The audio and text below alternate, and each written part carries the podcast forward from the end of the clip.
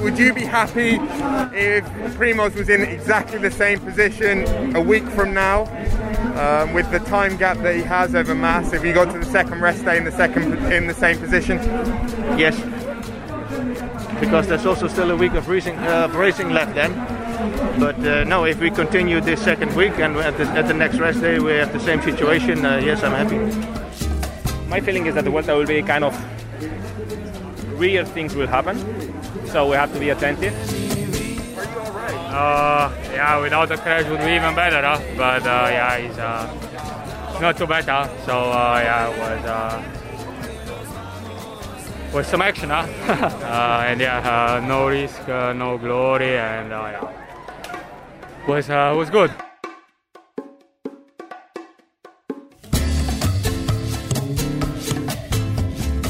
You are listening to Vueltas y Revueltas, the cycling podcast at the Vuelta España, powered by Supersapiens, energy management for committed athletes and coaches. Stage 10. Today we are in Rincón de la Victoria. Well, we open tonight's podcast with Addy Engels, sports director at Jumbo Visma, Patxi Vila, sports director at Movistar, and then Primoz Roglic, who was in the red jersey at the start of today's 10th stage of the Vuelta a España. We'll get on to the significance of that in a moment, but my name's Richard Moore. I'm with Lionel Birnie. Good evening, Richard. Good evening, Lionel. And we are with Danny Hamon Friberico. Um, Hello, Rich. Rich, as we speak, um, Primoz Roglic's agent, Mattia Galli, is just walking past. He's just going to say hello. One word, Mattia. Hello. Well, hello. as promised. He doesn't do interviews, so that's all we're going to get from him. Oh, well, that's a world exclusive. Um, yeah, I got some help with the pronunciation of uh, Friberico. So um, that works quite well. Uh, Andres Cabrales, our Colombian friend, also suggested Daniel Fibrero for the Spanish Daniel. But Daniel, we heard a little montage at the start there. Um, we heard Addy Engels and Patxi Vila, both of whom you spoke to at the start this morning, and then Roglic at the end. Uh, quite interesting hearing what well what Addy Engels and Patxi Vila had to say at the start this morning, given what happened in the stage.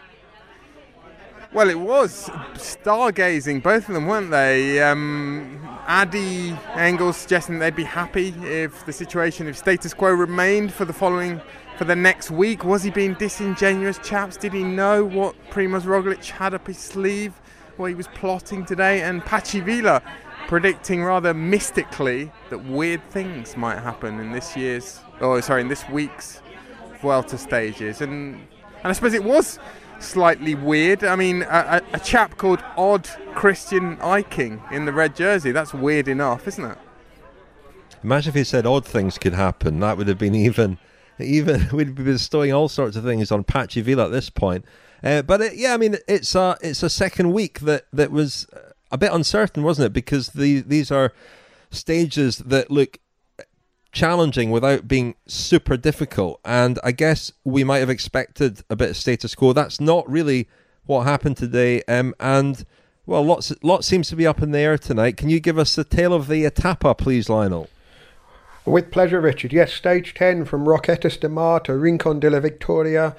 Uh, as you say, a sort of classic transitional stage, but with a strategic second category climb quite close to the finish, and crucially, a tricky descent from the summit of that climb. What we saw was a second stage win for Michael Storer of Team DSM, uh, just as impressive as his first last week.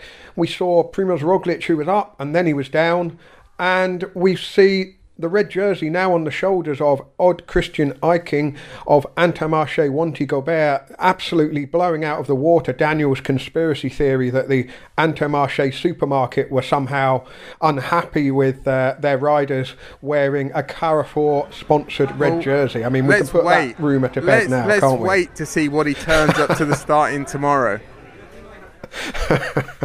a, a, red jersey and uh, a Carrefour red jersey disguised by some Intermarché plastic bags. bags. maybe. Yeah, yeah. yeah.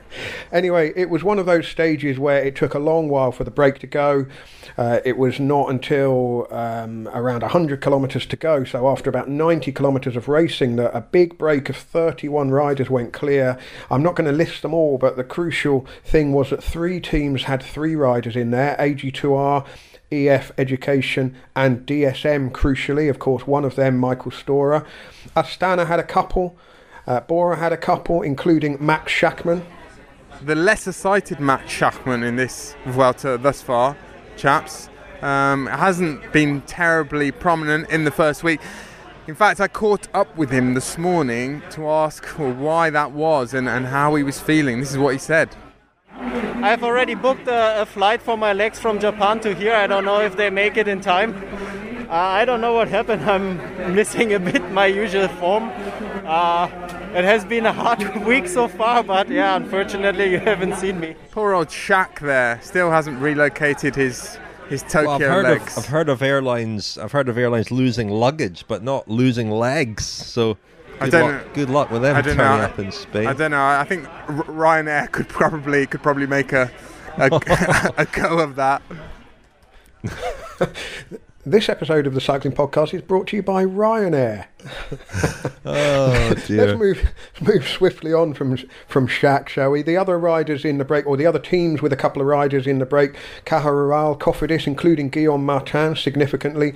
Ineos had a couple in there, including Dylan Van Baarle, Bike Exchange and UAE, also represented by two riders. Uh, the, the the lone freelancers including Mauri Vansevenant of Deceuninck Quickstep, Kenny Elissonde, King Kenny of Trek, and Odd Christian Eiking of Intermarché. And he was the best placed overall and was virtual leader um, most of the afternoon and in fact all the way to the line. Uh, the all of the action really happened on the lead into the the climb. Um, there was an early attack by Matteo Trentin of UAE, who was marked by Alex Aramburu of Astana, and that forced a little bit of a move away. And then on the climb, we saw Rui Oliveira uh, of UAE take over at the front briefly. Then Kenny Elissonde had a go, but it was Michael Storer who made the attack that stuck. He went with around 19 kilometres of the stage to go and soloed to the line in really impressive style again. Behind in the GC group, which was a long, long way behind, uh, Primoz Roglic attacked on the climb. He gained a little bit of time going over the top, but then on the descent, his back wheel slipped. He went down, he was in the dirt, his chain was off, and then he was caught by the next three riders on GC. That was the two Movistar men, Enric Mas and Miguel Angel Lopez, and Jack Haig. So for a while, we had the top four on GC all riding together. They were then joined by Sepp Kuss Felix Grossschartner and Alexander Vlasov to make it a group of seven. And the significant absentee there was Egan Bernal, who lost a little bit of time. So, an impressive second stage win of the race for Storer. Second over the line in the next group was Mauri Vansevenant, the only rider in the race named after 1991 Vuelta winner Melchior Mauri. And odd Christian Eiking, who was fifth over the line in that group, goes into the red jersey. The ROG group eventually came over the line 11 minutes 49 down. Bernal and Adam Yates lost 37 seconds to Roglic. Ciccone lost a little bit more, and so we've got another real shake up on the GC with breakaway riders climbing all the way to the top of the standings. Eiking, just the second Norwegian to lead the Vuelta after Thor Hushovd, is 58 seconds ahead of Guillaume Martin who did something very similar in the Tour de France. He climbed up to second place in a break before slipping back to ninth the very next day in Andorra. What does the race now have in store for him? Uh, is he just doing a gross Grossschartner or is he now a threat?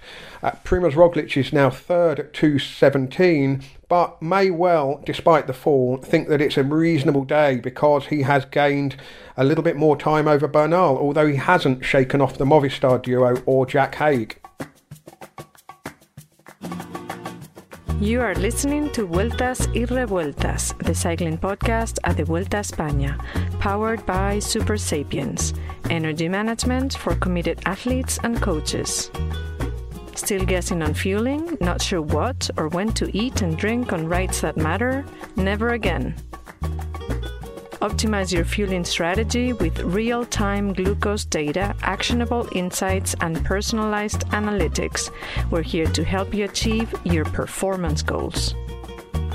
Go to supersapiens.com for more on how to track your energy levels and fuel for success. Thank you very much to our title sponsors, Supersapiens. You can find out more about Supersapiens at supersapiens.com. We're going to hear again from Asker Jeukendrup, who is a sports scientist and nutritionist for the Jumbo Visma team, Primoz Roglic's team, of course. Let's hear a little bit from Asker about Supersapiens and how it can help all athletes, pro riders, or just uh, regular cyclists uh, improve their fueling and improve their training? So this is really like this is the key question, the million dollar question. I think is like, can we link the glucose data, which is simply giving us a concentration of glucose in the interstitial fluid? That's essentially what it's measuring. And can we link that in some way to performance? We have to start with where we do know, where we do have the evidence. And an example is our, and we, we have all experienced this after a long bike ride without food, we suddenly uh, lose our power and we start to feel a little bit dizzy. We start to feel hungry. Maybe we even, like even on a warm day, you may get cold. Those are all signs that your blood glucose is dropping and, and dropping quite quite a bit. So that's a clear situation where we can link the glucose concentration to performance that situation where your glucose goes to those low levels, we call that hypoglycemia, is also something that we can get in short rides. For example, if I eat and then 45 minutes jump on a bike and start riding, it is very likely that 20 minutes into the ride or maybe 10, 10 minutes into the ride, I get a very similar feeling of uh, like lightheadedness and uh, and maybe uh, power is not quite there. So those are situations where um, we we do have evidence that uh, that hypoglycemia can affect performance. Now the the beauty of the glucose monitoring is that we can now see that this is starting to happen before you actually get the feelings and it's too late because you get the feelings when your glucose is already really low and we all know that it takes a long time to recover from that so we, we get early insights, and that will help us to prevent that hypoglycemia. Daniel, it sounds very bustly where you are. Where where exactly are you at the moment? Well, chaps, I'm looking out over the the Mediterranean, um, just well a few meters really from the finish line, just on parallel street on the on the seafront. In fact, at Rincon de la Victoria, uh, packed beach, and yeah, looking out towards Africa. One of the, one of the southernmost points of Spain, well, the, the southernmost point is just up the coast, Punta de Tarifa. And I think I mentioned earlier in the Vuelta, didn't I, that Odd Christian Eiking was the had the northernmost birthplace of, of the riders in the Vuelta. So that's that's odd, oddly apropos, isn't it? Uh, yeah, or ironic, I guess. Um, well, he is one of the stories of the day. Uh, an amazing turnaround, but it shows the uh, you know he he has been battling to sort of keep a reasonable position on GC alongside Louis Meintjes, his teammate. Um, and and that's paid off today, hasn't it? But we'll get on to him. Where we're going to speak first about Roglic. Um, you know, it looked like being a fairly routine day, uh, other than the fact that he was handing the red jersey over to uh, another rider, but not a rider who is really a threat to him over the over the course of the Vuelta. So the situation looked to be perfectly in control, really. Uh, for all that Guillaume Martin may be an outside threat, I think they, they would have been pretty happy, as Addy Engel said this morning, with the status quo. Then we saw Roglic launch that attack um, and take some risks on the descent, um, for which he paid. I mean, he seemed reasonably relaxed about it at the finish and not too badly hurt, but um, I don't know that I would agree that you know his uh, sort of no risk, no reward philosophy really paid off today because he took a ri- he took some risks and he did pay for them. He will be hurt. Uh, it's not going to help his recovery, and it won't have it's it's put a little dent in his uh, in his in his hopes of winning a, a third consecutive Vuelta. I would have thought. No.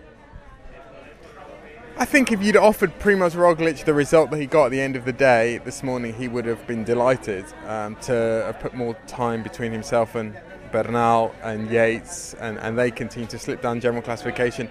Um, so I think on that score he'd be really happy. My my concern with it is the sort of mental, another layer of of mental scar tissue, uh, another sort of heart in mouth moment in a Primoz Roglic attempt to win a, a, Grand Tour or even a stage race. You know, these there, there, seems to be drama wherever he goes nowadays, and it reminded me of the the crash he had or the mishap he had on uh, the Ghisallo when he was trying to win the Giro d'Italia in 2019, and, and, and that Giro sort of went downhill. Well, metaphorically, it went downhill from there, and you know it's it's well document, documented. We all know you know the mishaps he's suffered since then, whether it be Paris Nice or the Tour de France last year. So.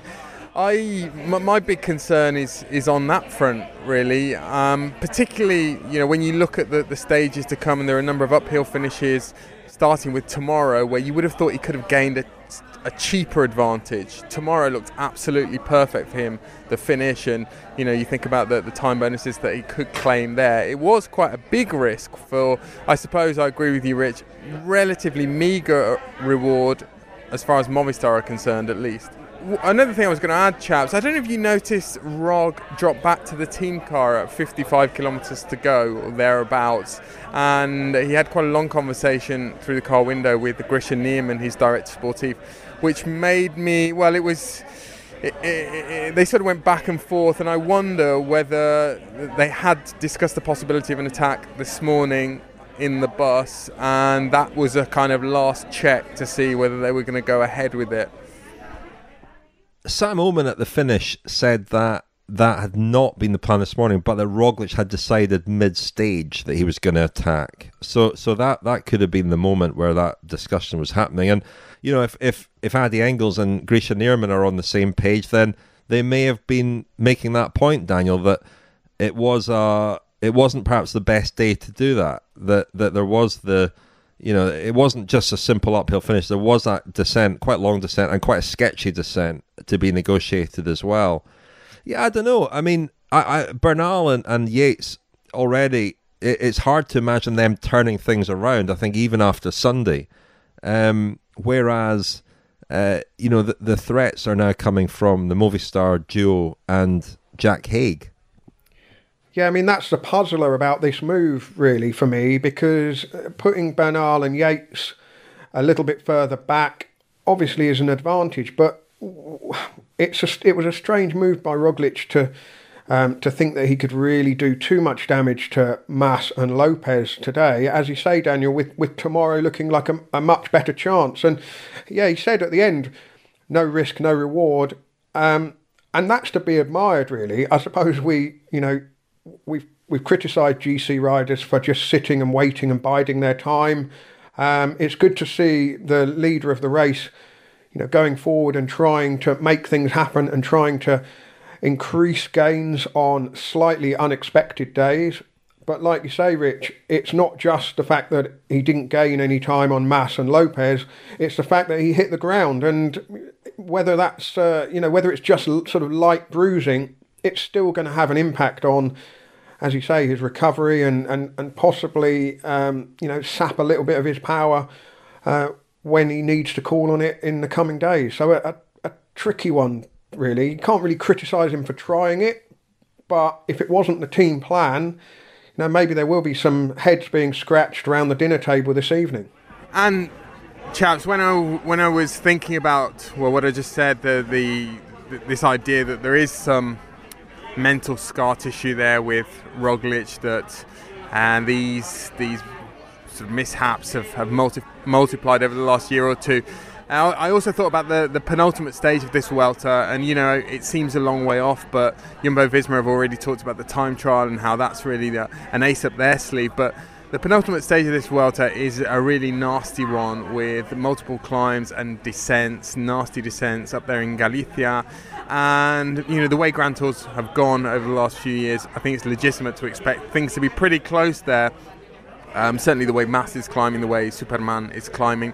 I had a flash not back but forward uh, when I saw Rog cra- crash on that descent this afternoon, and I was just thinking, allow myself to think of, of that penultimate stage and how he could possibly come under pressure there. It's a sort of perfect terrain for a, a Movistar ambush, and uh, I don't know. I, I'm slightly slightly nervous about what Movistar might try to do to Roglic on the descents now.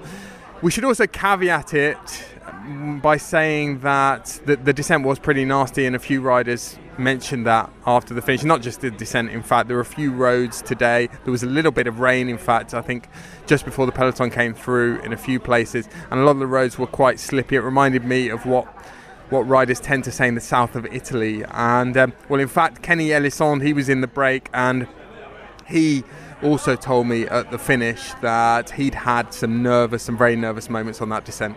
In the first corner, my two wheel uh, went, slipped, and then I lost the confidence for the wall downhill. I, I had the impression it was ice, so it is really slippery there. In, earlier in a, in a stage when it was a little bit wet, you know, there was some guy crashing, so I said, okay, um, once I, I, I knew uh, the, the wind was uh, was lost, I said, okay, I prefer to take care the downhill, stay with uh, Guillaume Martin and uh, Nick Schultz. You said that as well a few days ago, Kenny, that you had a, your wheel slipped. Um, has that been a bit of a problem over the last few days, the confidence on the descents? No, I mean uh, here, like we, we know it's super slippery all the time, and uh, we saw a few crashes, and Guillaume Martin in front of me uh, two two time like went almost uh, lost the front wheel. So then you know you're a bit like okay, I prefer maybe being eight and uh, you know not being uh, sculpted and uh, because also the Vuelta is still long and I have some work to do for, for Julio for Chico so if you win I mean if you play the win like okay full gas you take the risk but then I was uh, 10 or 9 or it was pointless I mean it's never pointless but I, I prefer to take care Thanks Kenny, you're shaking is it the adrenaline still? It's it's chilly, no? You're not cold? no, I'm uh, yeah, adrenaline, huh? Every fan knows the right player in the right position can be a game changer. Put LifeLock between your identity and identity thieves to monitor and alert you to threats you could miss. Plus, with a U.S.-based restoration specialist on your team, you won't have to face drained accounts, fraudulent loans, or other losses from identity theft alone. All backed by the LifeLock Million Dollar Protection Package. Change the game on identity theft. Save up to 25% your first year at LifeLock.com slash aware. Daniel, um, or Danny, uh, should I say, uh, you mentioned um, the, the Movistar threat, and that's obvious, but also the Bahrain Victorious threat, because they they have a very strong team. Jack Haig is getting better and better, I think, in this Vuelta, and he has some pretty strong support behind him.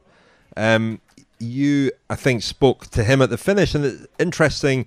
Not the first time he's made some comments about Movistar as well, and being slightly puzzled by the way that they were riding today.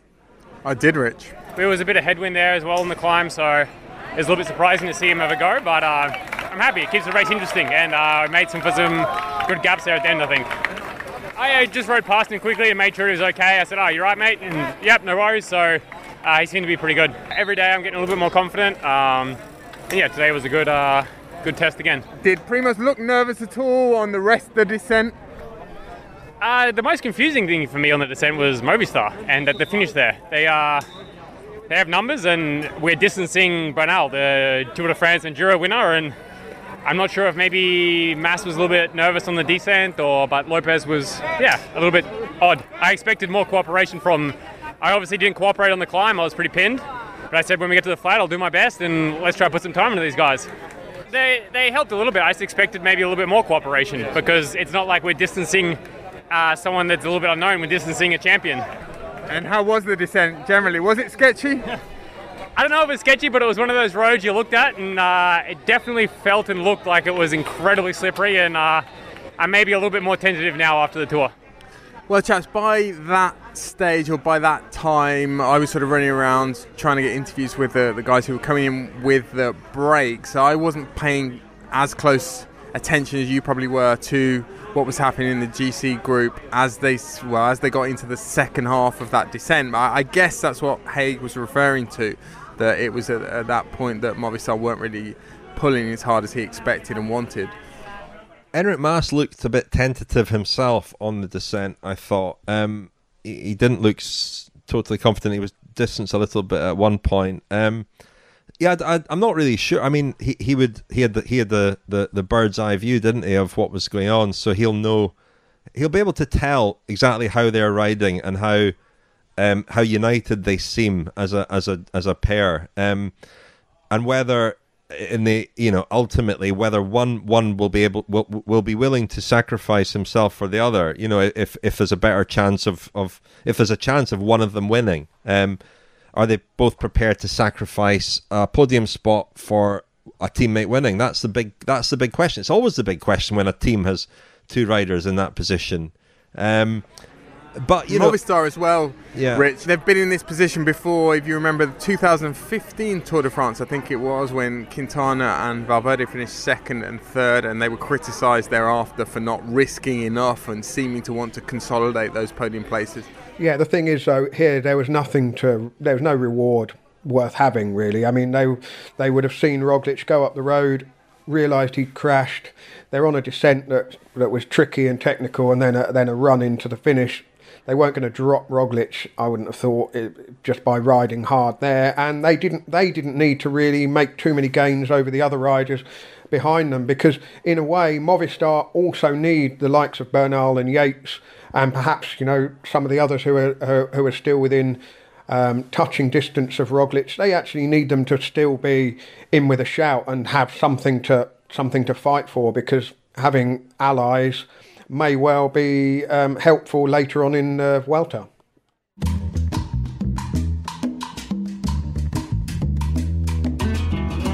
Science in Sport is supporting the cycling podcast at the Vuelta España. Science in Sport, fueled by science. Thanks very much indeed to Science in Sport, our sponsor of all things cycling podcasts, all the shows, um, including uh, Cycling Podcast Femina, which uh, a new episode of which came out this week. If you want 25% off all your science in sport products, go to scienceinsport.com and at the checkout, enter the code SISCP25. SISCP25. Um, now, two other um, people in the news at the Vuelta today Odd Christian Eiking, the new red jersey, and Michael Storer, who has added a second Vuelta stage win to a palmarès that already included the Drummond Trophy. Uh, in Scotland, and another another great day for, for Scotland with Michael Storer winning. Um, I mean, what a rider! We saw what he did.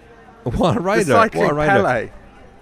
Incredible. Well, yeah, I mean, he's something else, isn't he? I mean, he is uh, you know, you mentioned I think the day the the lack of definition in his legs, Daniel, um, and and this huge engine that he apparently has, and I, he's been a hard rider to uh, sort of imagine what sort of things he could do. I remember him in breakaways at the Vuelta last year, and, and him being a deceptively good climber, um, but what he's good at, clearly, I don't know who to compare him with, but he is at this Vuelta what Soren Kragh Andersen was for the same team at the Tour de France last year. He's won two stages.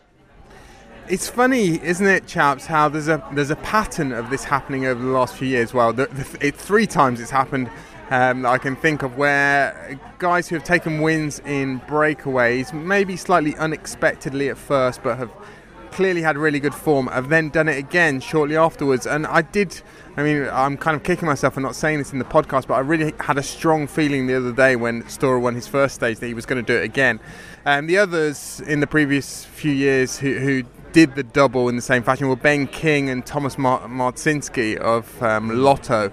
And, um, you know, I, guess you get to this point of the season and form levels are quite quite different. Um, there's quite a big variation between the between the different riders, and there are stages in the in the Vuelta that really lend themselves not just to breakaways going to the finish, but the strongest guy in breakaways um, being the one who crosses the line first, because you know that was as soon as the the group came towards the the final climb pretty much together. I know there were various attacks, there were various attempts to go off the front it was always likely that the strongest guy was going to win, and that immediately made Storer one of the two or three favourites, and sure enough, he was the strongest. Well, Daniel, Team DSM came into this Vuelta having had a pretty barren season, especially when they'd had such a good year last year with um, the, the type of aggressive racing that, that we saw at the Tour de France. But it's all come good for them in the last month or so, really. Yeah, it certainly has, and we keep talking about this kind of inflection point uh, four or five weeks ago when a big part of the team did a training camp in Austria and, and that's yielded several fantastic results already. A win for Bardet of Vuelta Burgos in a stage there. Storer's winning Tour de l'Ain. His, his two wins now in the Vuelta, and we've mentioned it a couple of times already um, in the in the past two weeks or so. so. We spoke to Matt Winston about it as well. Um, Chris Hamilton, uh, another Aussie DSM rider, well, he stopped at the mix zone after the finish and and we touched on that again, how the season has turned around, and also spoke a little bit more about Storer. Chris, the, the team's having a great run the last few weeks. It seems to have been a real sort of reset in the summer, particularly with that training camp in Austria. Is it just the luck that's changed, or did something kind of concrete change in the messaging that the directors were giving you, or things that you guys were doing? No, nothing's changed. Like, I mean, yeah, everyone worked you know, super hard to be here, and uh, you know, with Matt Matt Winston, he's yeah, he, he's uh, it's on your case. Yeah, yeah, yeah. But I mean, he's he puts the pressure on, but he's also you know he's he has the experience. He's a really understanding guy, and you know he's just he's super devoted to it, and every day you know you can. If you have him in your ear, you can just hear the passion that he has for it, and it's it's really motivating for us. And um, yeah, if, if we're not here for, for GC, we, we really want to give it our all and, and make the most of stages because you know it's it's not uh, it's not so often that you get this opportunity because when you're riding for GC, like it's you know every day you have to be so focused and, and switched on and you know you don't really have your eyes on being in the move or, or, or racing uh, as aggressive as this. So it, it's yeah, it's it's a bit of a sometimes can be a nice change. Yeah. He told us the other day Michael wouldn't hurt a fly. He's absolutely butchering some people's legs out here. Yeah, that's true. Yeah, but uh, yeah, yeah, super quiet, humble guy. But yeah, put him on a bike and uh, yeah, in a bike race ride and training and stuff like that, and yeah, you pretty quickly see he's uh, yeah, he's got some aggression in there too. So, chaps, Chris Hamilton, well, confirming really what he told us the other day about Michael Storer being a, a baby-faced assassin. Um, but well, one, one, curious thing I've noticed over the years about Michael Storer, um, you, you guys tell me if you seen any other riders that has this habit. He, he very often walks to the sign-on in the morning and he's, he's almost unique as far as I've seen um, among professional riders in doing that. They, they pretty much all go on their bikes. Michael Storer he likes to have a likes to go for a stroll to the sign on podium in the morning. I have not noticed that. I've not noticed that with him, and I haven't seen any other riders doing that either. Roglic likes to go for a walk in the morning, doesn't he? He does. there's. Another rider. There's another rider who likes to go for a jog in the morning, but I can't remember who that Jan is now. Tratnik. Told, Jan Tratnik. That was it. Yeah. Yeah. Um, well, I haven't noticed that, but I'll, I'll look out for that. It was interesting to hear Chris Hamilton talk about Matt Winston as well. Um, and you know, a few weeks ago, everybody was very down on that team for their very rigid sort of discipline. But when things start to go well, then you sort of look to the team and say, "Oh, maybe they are doing some things right after all." It was interesting what he said about Matt Winston's passion and enthusiasm. Um, and if you want to know more about the modus operandi of that team, we released a Friends special earlier this year um, all about the team with interviews with Matt Winston and others. Uh, sign up as a friend of the podcast at thecyclingpodcast.com. Now, um, Odd Christian Eiking, the other big story today, taking the red jersey.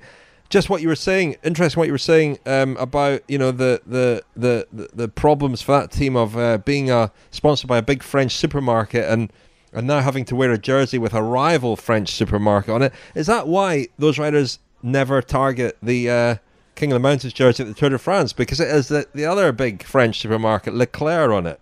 It could be could be one reason. Who knows? But um, as I said earlier, Odd Christian Eiking has been up there. You know, he's been not too far away on GC, um, and that really paid off spectacularly today, didn't it? Yeah, it did, chaps, and he's been riding very well for a few weeks now. I think he well he had a bit of a layoff, a long layoff in fact, in the spring. Um, he suffered quite badly from COVID, and he was stuck in Mallorca for for several weeks. And I think he came back to racing around about. I think he did the San Sebastian Classic, and since then has been getting better and better. But he's a he's an interesting character, uh, a bit of a, a, maverick by all accounts. I don't know if you remember, but he was actually sent home from the Vuelta in 2017 for well, he claimed just going out for a couple of drinks, two beers, in fact, the night before the final stage in 2017 when he was riding for what is now Groupama FDJ.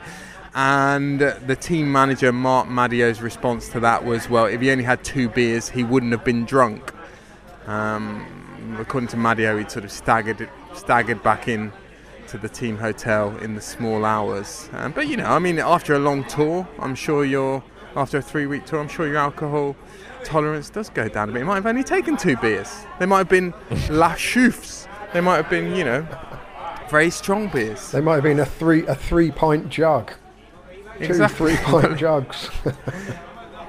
exactly. Well, you can ask him about it. No, yeah, yeah, perhaps. but he, he has uh, this reputation as someone who doesn't necessarily always follow the party line. Um, a bit of an individualistic rider. Well, yeah, I mean, it's curious really because you know he's a what sort of rider is he? I mean, three pro wins in his career. He's 26. Um, a stage win of the Tour de Wallonie and a stage win of the Arctic race in Norway, his home race, or one of his home races, of course. Uh, I remember him at the Tour de France a couple of years ago. Um, I think he was one of the victims for outside the team bus early on in the race. The, perhaps even the day that the race started in uh, in the team's sort of de facto hometown. Do you remember that, Rich? Somewhere in, in where I can't remember where that was now. Outside the team bus being the short-lived feature um, wow. that you did, Lionel, where you you did something really revolutionary and you interviewed interview cyclists, cyclists outside their team buses. Yeah. Well, the idea was to try and interview somebody from each team. Uh, over the course of the race, because we, you know, I, I, felt we focused on particular riders or a particular collection of teams, and it was a chance to go and talk to people that we might not have, have done so. And uh, but yeah, here I'm joking. Is. I mean, it, it, was only short. It took a global pandemic to well, put an end to that. exactly. But here he is. I mean, he's, you know, he's not a not a climber necessarily. He's not not he's obviously not a prolific winner. Um, he does get in breaks. It's really paid off, not just sort of sitting up and, and drifting back to towards the gruppetto in the mountain stages, because he was clearly close enough today that if the gap for the break went high enough, he would be. Um, he would be taking over the red jersey. And I mean, it's not the sort of thing that you can do really by design, but he must have known once he got up the road and the and the gap went up to three minutes, four minutes, up to over 10 minutes that he was in an absolutely fantastic position and uh, he made sure he didn't didn't slip up. He, he even made the final five man split that finished around 50 seconds ahead of the rest. So a really impressive ride and the question now is whether or not he can uh, hold that lead uh, any longer than his teammate Rain Taaramäe did earlier on in the race. Of course, Taaramäe had a couple of moments of misfortune in the red, red jersey, didn't he, and lost it because of a crash. What do we think Eiking's um, prospects are of keeping the red jersey tomorrow looks tricky for him with an uphill finish, but we'll see. Well, Guillaume Martin very well positioned as well, and a rider we know more about, more of a pedigree as a as a GC rider. Could he be the Oscar Pereiro of the Vuelta this year? I don't think so. I don't well, that, so. I'm, only, I'm only asking that, Daniel, in order to set you up for your, your Oscar Pereiro story. My Sobrero story. Oscar Pereiro oh, story. my Oscar Pereiro story. Yeah, Oscar Pereiro, how the mighty have fallen. Yesterday morning, he shared the, well, he was in the same laundrette as me, looking sort of staring glumly into space. Um, no one helping him, no one folding his jocks for him, just Oscar and me in the laundrette. Um, but I don't think I don't think Guillaume Martin is going to be the Oscar Pereiro of the of the Vuelta a España. Interestingly, the I don't know if you chaps remember. Well, we we mention it almost every day, but the Movistar documentary um, on Netflix. It's obviously become a a sort of accepted, recognised idiom in Spanish cycling now to do a Pereiro. Um, i.e., to get a lot of time in a break and hold on to win. We, of course, always talk about doing an Atapuma, don't we? riding a, a tour a la Atapuma, i.e., mm. going for general classification by not going for general classification, by falling way out of general classification, which then enables you to get into another break and move up. And that's kind of what Guillaume Martin is, is specialising in this year, because I think that is ultimately that's going to be his fate at this year's Vuelta. I think he'll probably cling on. He might well get the red jersey, and then he will subsequently lose it around maybe on the weekend or um, one of the stages in Asturias, probably at the very latest, and then he might well still end up in the top five or, or top ten on general classification. But tomorrow, I don't think Odd Eiking, um, Odd Christian Eiking will have too many difficulties in, just because he's got 58 seconds, and it's a really difficult finish. Uh, Valdepeñas de Jaén. Um, it's hosted the Vuelta Vuelta stage finishes before, very very steep, some 20% pitches, but it's it's only a short climb. It's a couple of kilometres, and I, I don't think he can lose 58 seconds there. What will be interesting is to see how well his desperation, his efforts, his team's efforts to keep the red jersey will impact the general classification and impact. When I say the general classification, I mean that the real general classification between Roglic, Mas, and Superman, and you know whether they can control the race tomorrow uh, in such a way that Roglic can go for those time bonuses or that time bonus at the end of tomorrow's stage because um, as I said I think it's a perfect finish for him tomorrow. But in order for the race to come back together I don't think Jumbo Visma are going to control it are they it, it would probably occur if a break went down the road that was kind of dangerous for um, odd Christian Eiking and Intermarché had to react for that reason, and then Jumbo Visma maybe took took over in the final part of the stage. Well, I think we're going to hear from Guillaume Martin, aren't we, um, Daniel? You spoke to him at the finish. Yeah, for sure. I thought about it. I I knew that I didn't have uh, really good legs, but uh, I didn't know uh, or his legs uh, were. I think at the end everybody was uh, super tired. We didn't climb it uh, really fast, but um, I tried once to attack, but uh, I think he was uh, uh, at least as strong as I was, so I wasn't able to, to drop him. Guillaume, now you're going to be close again on general classification, and I guess that takes away your freedom to go in breakaways. Is the focus now to go try to go for the red jersey? Yeah, I think I have a few days for that. Uh, there will be opportunities, and uh, Eiking is not uh, is not uh, can have a bad day also. So yeah, I will try uh, uh, every day and I will give my maximum. Well, I imagine um, Guillaume Martin would be a man who appreciates the writing of Laurie Lee, the great English writer who I've mentioned before during our Vuelta coverage. He um, wrote a book about, well, the book's called As I Walked Out One Midsummer Morning. It's a book about walking through Spain as Spain was on the on the cusp of civil war in the 1930s. It's a brilliant book.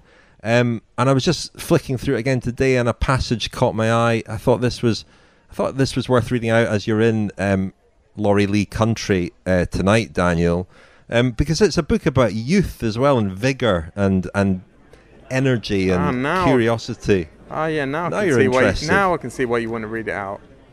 Yeah, well, I, it just occurred to me there were parallels here between Laurie Lee and his great walk and the, the professional riders of the peloton of the Vuelta. Um, oh, I thought you were going to say parallels between Laurie Lee. I, I, no, no, not you, no, not you. Okay. I forgot everything but the way ahead. I walked steadily, effortlessly, hour after hour in a kind of swinging, weightless realm. I was at that age which feels neither strain nor friction, when the body burns magic fuels so that it seems to glide in warm air about a foot off the ground, smoothly obeying its intuitions. Even exhaustion, when it came, had a voluptuous quality, and sleep was caressive and deep like oil. There we go. Um, go and read Laurie, Laurie Lee if you haven't already. Swoon. But also listen to our latest episodes of Kilometer Zero. Uh, Mondays was the latest installment of our audio diarist, Joan Bou, uh, James Knox, and Pavel Sivakov. And Tuesdays was a conversation with Scott Thwaites, who's riding his first Grand Tour since a terrible crash a few years ago. Um, So caught up with him in the first week, and we hear from him talking about that crash and his decision to come back to cycling. We also released, as I mentioned, the cycling podcast Femina. That includes interviews with the Olympic road race champion Anna Kiesenhofer, Rachel Neylan, and Lotte Kopecky as well. So that's out as well this week. Where are you off to tonight, Daniel? Well, Rich, before we get on to that, you mentioned Bou. Um, I spoke to the Lynx of Marbella this morning. oh Do you know who yes, that is?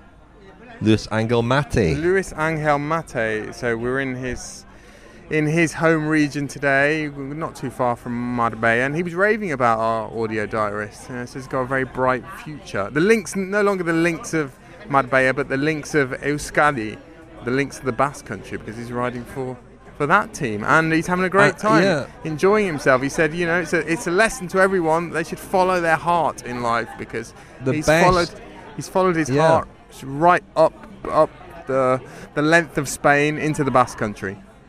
and it's it's interesting on that because uh, Joan Bou as well is from uh, Valencia, and they used to only employ riders from the Basque Country, didn't they? The original Euskaltel Euskadi, but that's obviously no longer the case, and uh, they've spread their net a little bit wider. Um, but we should wrap things up Well, we for sh- this evening. I Sorry, was I don't think you. I don't think you answered my question, No, did you? no, no, and I was before I uh, before I do answer it, I was also going to mention that we're going to hear from Guillaume Martin again tomorrow in another episode of Kilometer Zero about Ah. Fabio Aru, who's riding his last Great. professional race here at the Vuelta a España.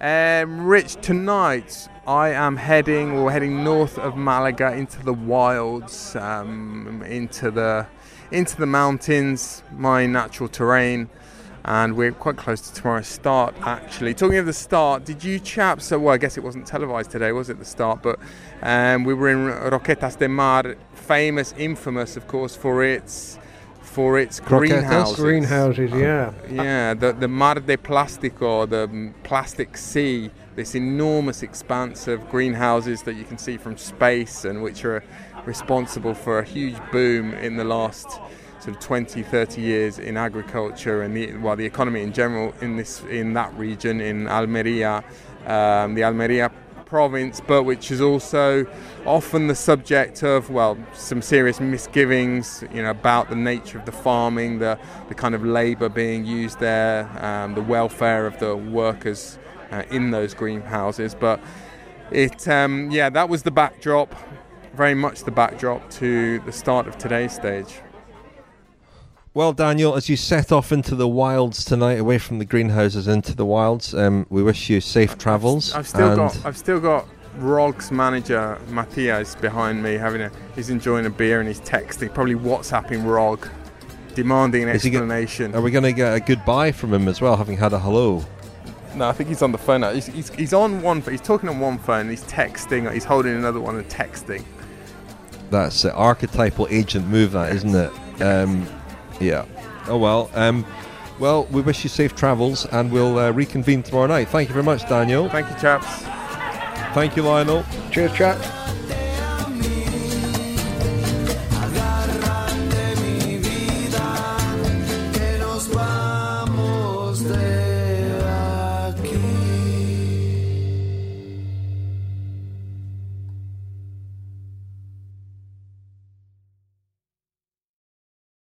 Every fan knows the right player in the right position can be a game changer. Put LifeLock between your identity and identity thieves to monitor and alert you to threats you could miss. Plus, with a US-based restoration specialist on your team, you won't have to face drained accounts, fraudulent loans, or other losses from identity theft alone. All backed by the LifeLock Million Dollar Protection Package. Change the game on identity theft. Save up to 25% your first year at LifeLock.com slash aware. For the ones who work hard to ensure their crew can always go the extra mile, and the ones who get in early so everyone can go home on time, there's Grainger, offering professional grade supplies backed by product experts so you can quickly and easily find what you need. Plus, you can count on access to a committed team ready to go the extra mile for you. Call, clickgrainger.com, or just stop by. Grainger, for the ones who get it done.